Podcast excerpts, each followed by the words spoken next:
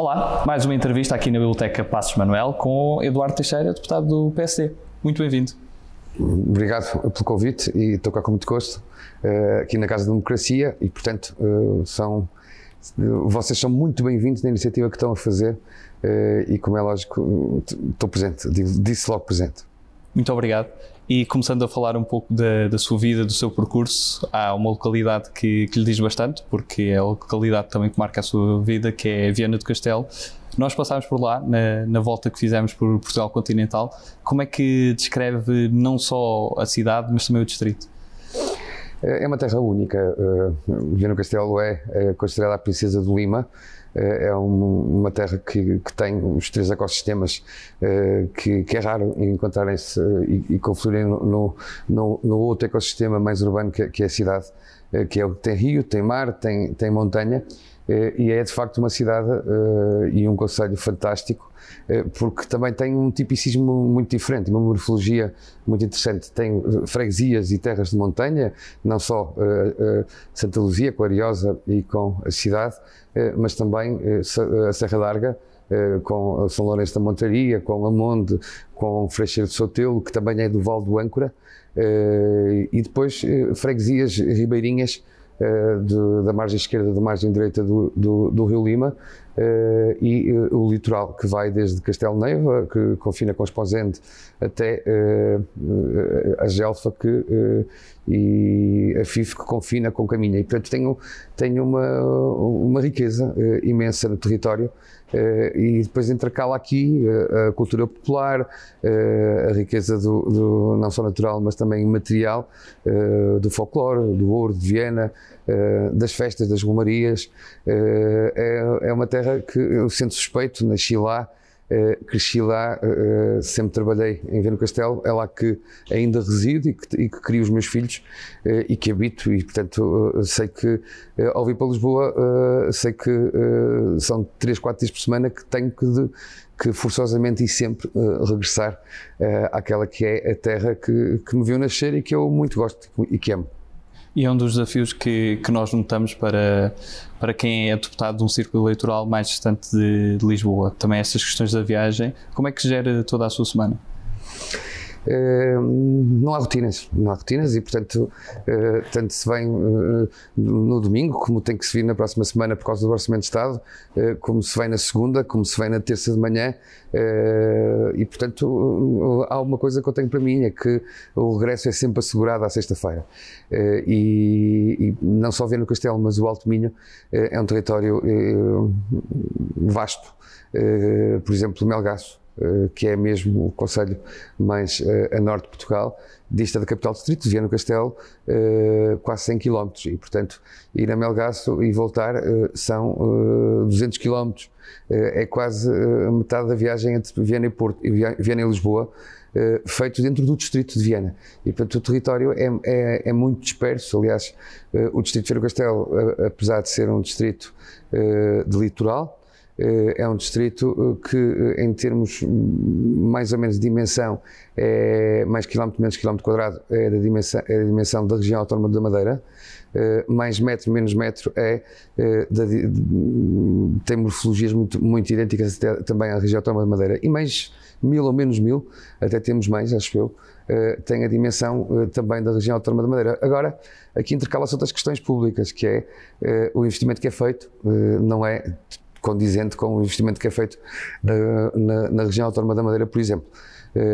Há um caminho muito grande a ter, é um distrito que tem algumas dificuldades no setor público, que é preciso uma interação muito grande dos eleitos, no momento em que nós não temos também governos civis, e o governo civil dava algum jeito num território tão disperso como é este, porque tinha uma estrutura muito própria, que não era só o Governo Civil, era uma equipa de pessoas, chefe de gabinete, adjuntos, assessores, secretários, que agora, deixando de existir, os deputados têm uma intervenção muito mais próxima da interligação também que têm que fazer entre o setor público central e o setor público local e o associativismo, que temos que, nas segundas-feiras e nos dias que é possível, hoje, se calhar de forma diferente, com maior intensidade, porque acabamos por reunir também nos outros dias da semana de forma online com muitas destas instituições, mas eu faço com a noção de que a proximidade em política é fundamental. E nós não nos esquecemos que depois de eleitos somos deputados nacionais, mas não podemos também nos esquecer quem é que nos elegeu, quem é que nos deu o voto, quem é que nos mandatou num distrito que, como eu disse há bocado, tem algumas dificuldades. Basta ver na capital do distrito, que é, apesar de ser de litoral e ter estas condições naturais que eu disse, é aquela que tem menos poder de compra a nível nacional. Num ranking de 1 a 20, onde se inclui Ponta Delgada e Funchal, Viana do Castelo é aquela que tem menos poder de compra a nível nacional. Já disse aqui no Parlamento, num debate sobre coesão territorial.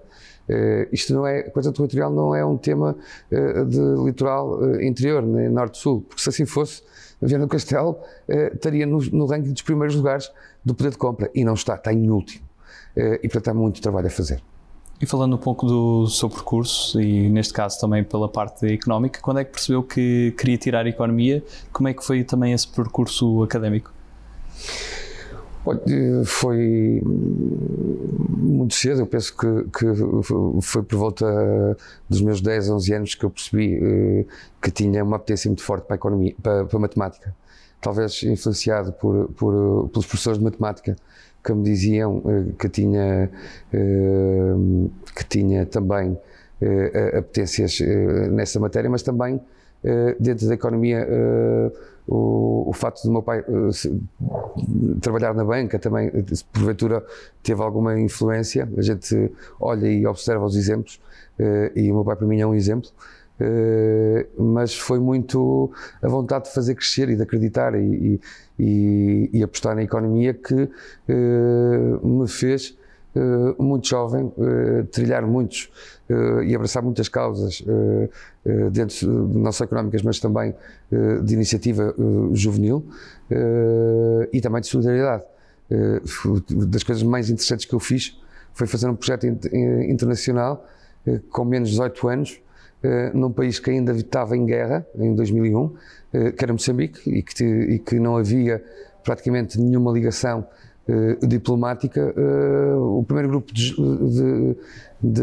portugueses de forma organizada foi um grupo de jovens, cerca de 20 jovens, que foram a Moçambique fazer solidariedade social e interligar com empresas, acabar por fazer e apresentar pessoas, e logo percebi que a diplomacia económica tinha um avanço grande. E hoje que tenho, e estou na Comissão de Negócios Estrangeiros, sou vice-coordenador da Comissão pelo lado do PSD, percebo que há de facto um grande caminho na diplomacia económica, e sempre gostei muito deste tema: economia, área financeira e área social, porque também já tive a tendência de ser secretário-geral numa intersindical, ainda que independente, e a área do trabalho e do emprego é uma área também muito importante.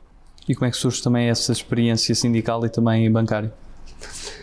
Surge naturalmente, portanto, após o ter concluído o curso de Economia, a licenciatura, teria uma pós-graduação de Gestão Financeira Internacional, fiz a parte escolar do mestrado em Finanças Públicas, já imbuído no mercado de trabalho e, portanto, na banca.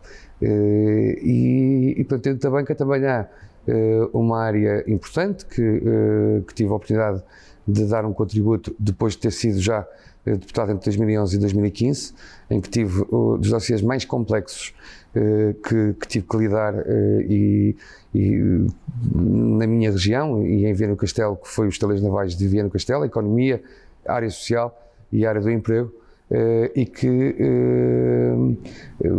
tive após a oportunidade de estando numa área mais ligada à saúde da banca, que é o conselho ativo do subsetor de saúde da banca, ter também sido, porque estava imbuído dentro, como sindicato independente que é, dentro de uma intersindical, que é a USI, ser secretário-geral nacional, e foi uma experiência muito interessante, porque lidei com vários setores, desde as telecomunicações, à energia, não só o setor financeiro,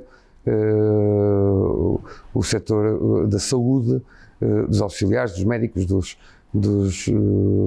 prestadores de serviço, aos ferroviários, aos transportes, às telecomunicações. Portanto, foi uma experiência de 2, 3 anos muito rica de aprofundamento de vários setores de atividade, que acabo que agora, tendo regressado novamente ao Parlamento, de ouvir, mas de perceber os anseios numa dificuldade maior que se tem. Ainda hoje de manhã estive com representantes sindicais num setor vidreiro, que está em causa um despedimento coletivo de 130 mais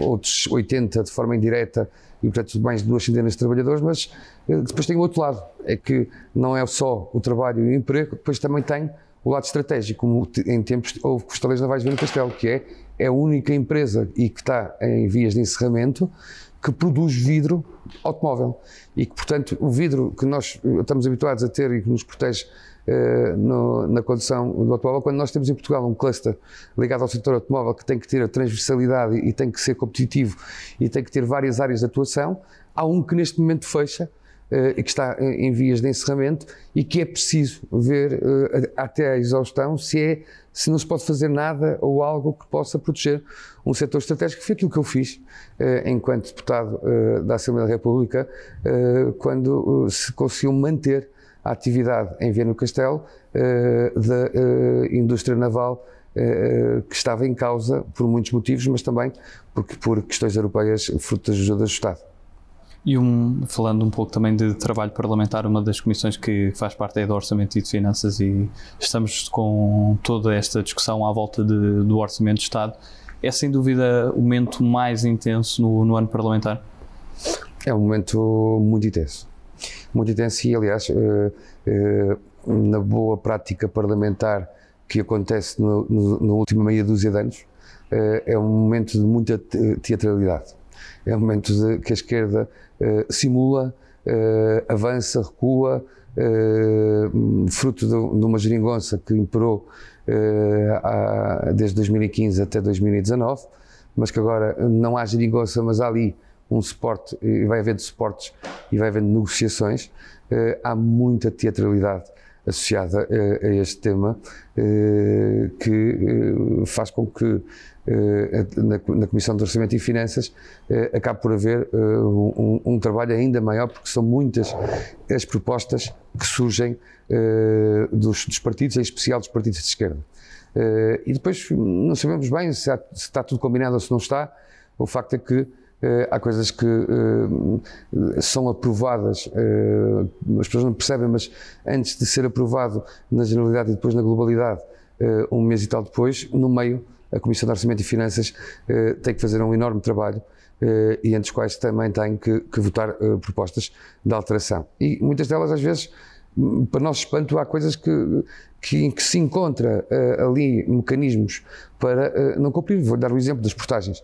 Nós propusemos a redução de 50% do valor das portagens das escutas a partir de 1 de julho, para não ter um impacto anual, mas apenas meio do ano. Mas depois, quando percebemos que o Governo legisla, é a partir de determinadas horas, é a partir de não sei de quê, é a partir de não sei de quais, depois as pessoas sentem que o que foi dito e o que foi aprovado pode não estar totalmente a ser aplicado.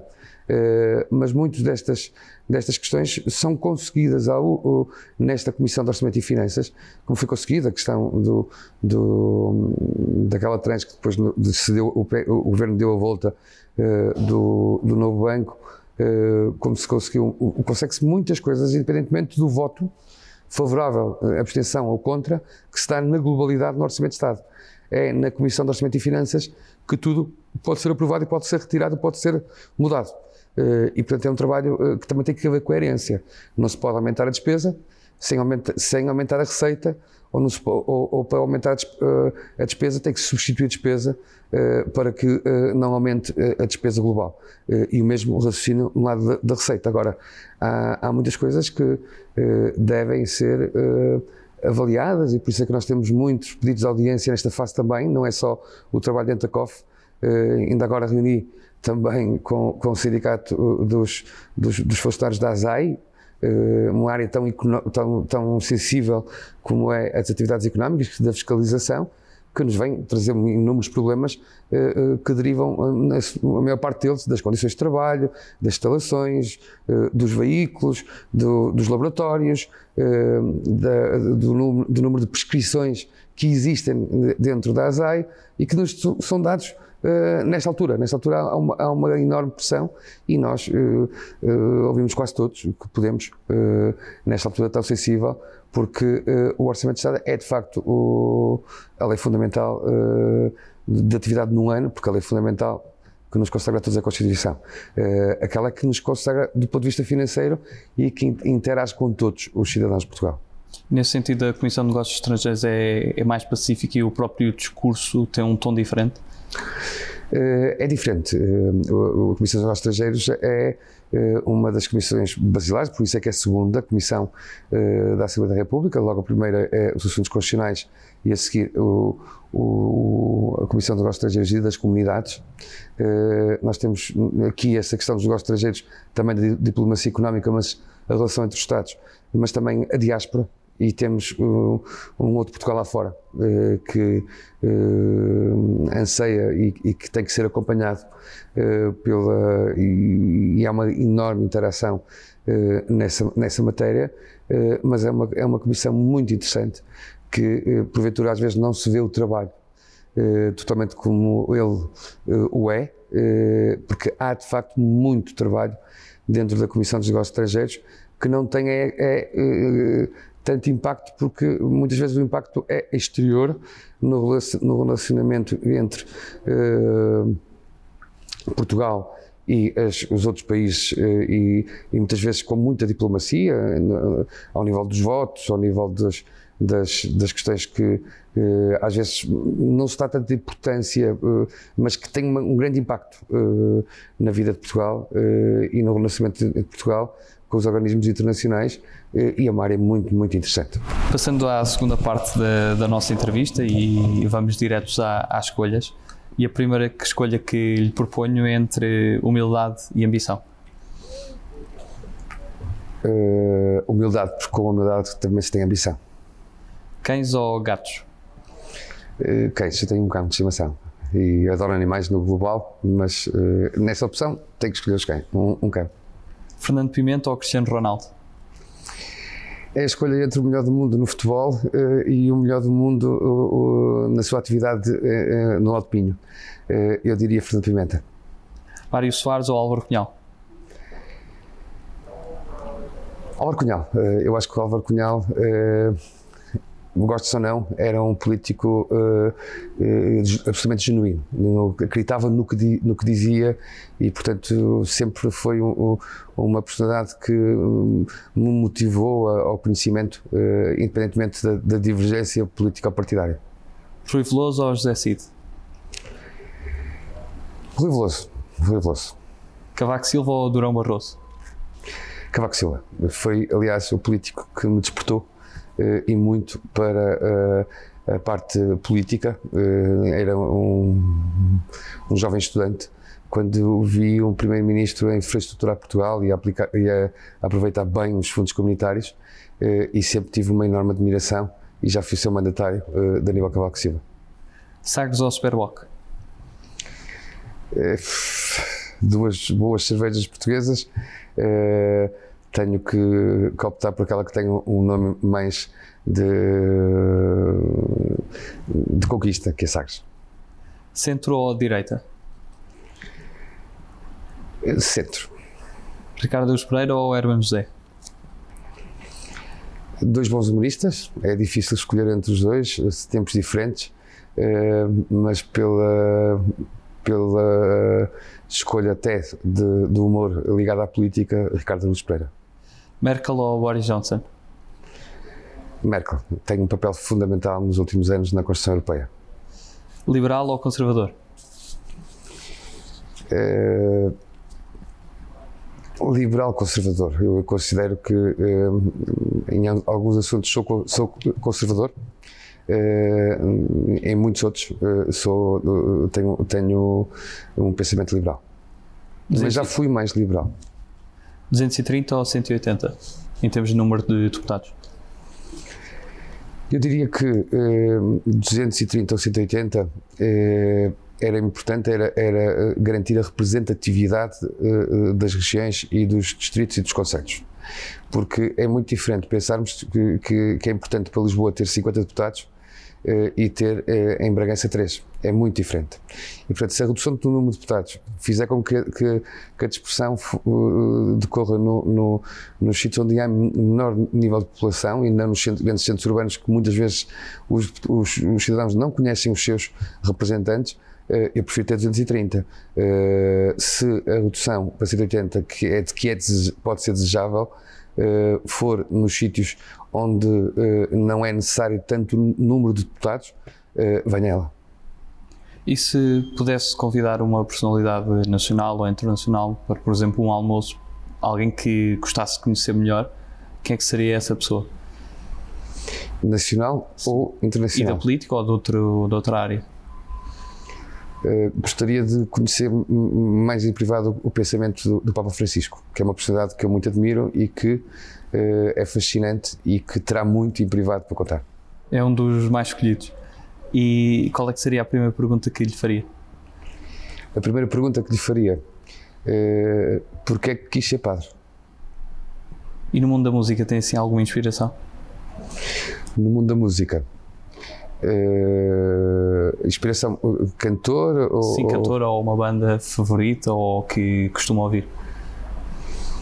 Rui Veloso marcou-me na minha juventude. Alguma música em específico? Várias. E na literatura? Na literatura tenho vários autores.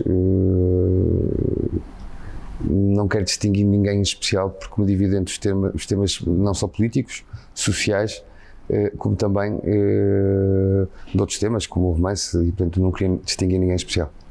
E qual é aquele país que nunca visitou e que está no topo da lista para visitar? São Tomé e Príncipe. Tenho muita curiosidade em conhecer os países de língua oficial portuguesa todos, e São Tomé e Príncipe é daqueles que eu estou para visitar já há anos e tenho uma enorme curiosidade em conhecer. E o que é que mudou na sua vida desde que foi eleito pela primeira vez deputado? Olha, mudou o facto de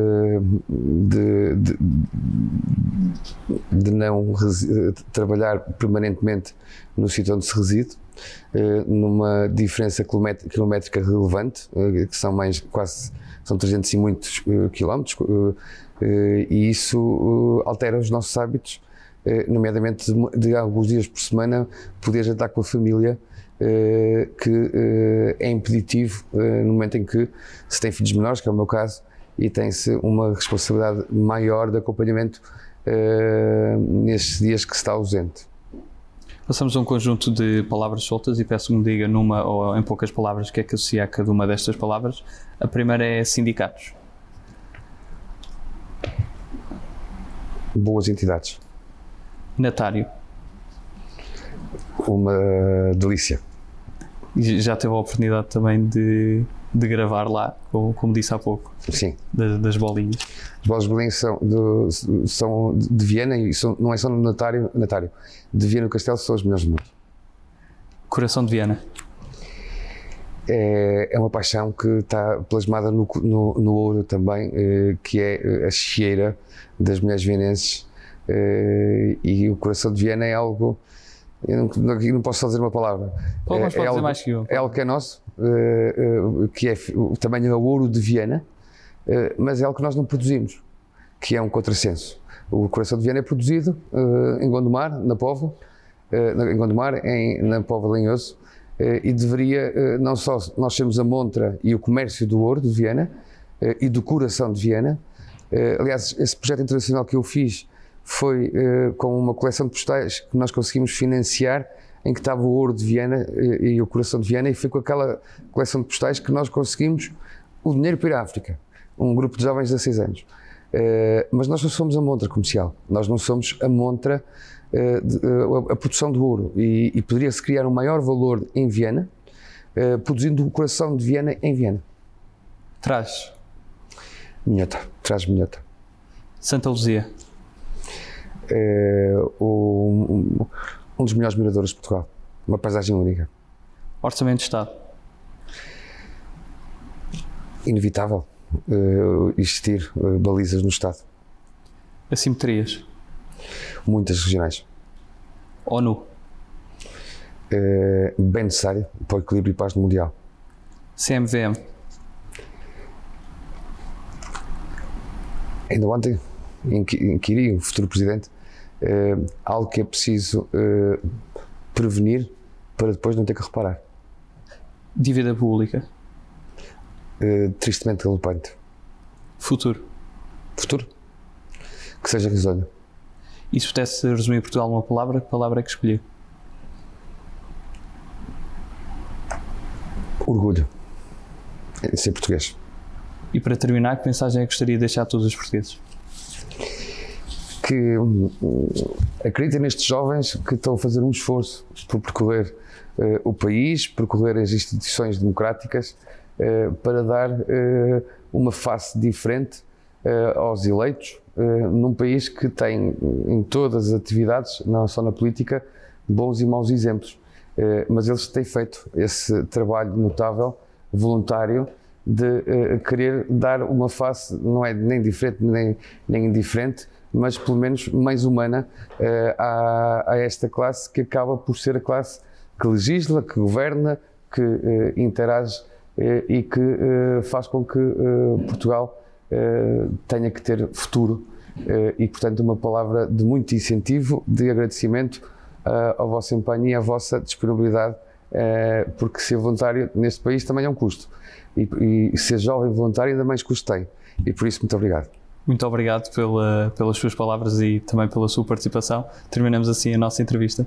É um gosto e sempre à vossa disposição. Muito obrigado e obrigado lá a todos que continuem a acompanhar o Projeto 230 aqui na Assembleia da República. Até à próxima.